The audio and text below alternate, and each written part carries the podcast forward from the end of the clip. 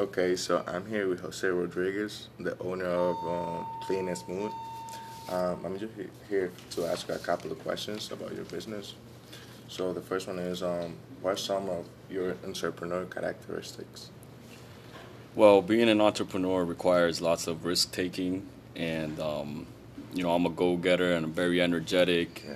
I rarely sleep. I have a two year old, and I'm just ready to go try and take risks. Nice, nice. Uh, why did you uh, want to start this business?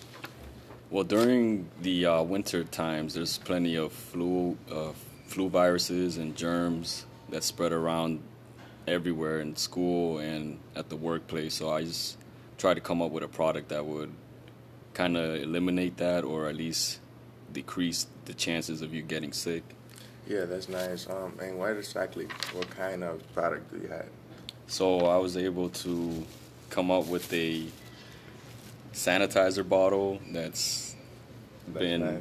glitterized to um, you know attract the attention of mostly families and you know f- females, and um, also came up with a secondary product of lotions because there's also lots of dry skin during the winter time. Yeah, that's that's true. Um, okay, so what kind of mean do you, do you bring to this venture?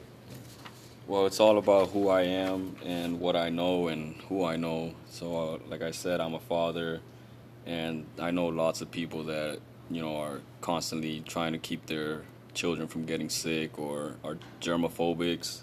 Awesome. Okay, uh, what what is your value proposition? So my value proposition was just trying to get people to understand how important it is to keep um, your hands sanitized and crack dry skin down to a, a minimal. So that's why I was able to do both a hand sanitizer and lotion product line. Yeah. Um, so, what kind of sources do you had to use in order to start? Were necessary. Um, I had to find a sanitizer that is one of the best name brands, and also wanted to find a lotion that is vegan and all natural. So we went with hemp's seed oil, which is which was established in 2016, and they are very, very good at the uh, their product line. Okay. Um, so, what is your business model? Well, business model was purely trying to get the um, the attention of people with you know bad hand or dry cracked skins and anybody that just finds himself sick during the time of the uh, winter just because all the germs and bacteria that spreads around Yeah. Uh, when creating your product, do you think that you make some mistakes? What do you learn from it? And what would you like uh, to do different?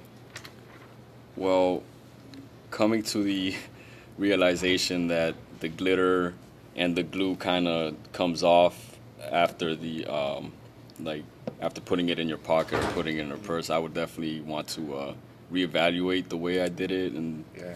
would definitely want to make it more durable for those types of uh, environments. Yeah, yeah, that's true. Okay. Um, do you want to continue with the, this business? Um, it was pretty much just a, a risk that I wanted to take in trying to see how it would sell, and unfortunately, it didn't do good. So I, I would probably not sell anymore after this. Yeah, you just have to keep trying. Yeah. Uh, what have you learned from this experience? I've learned learning your demographic is very important and your target market.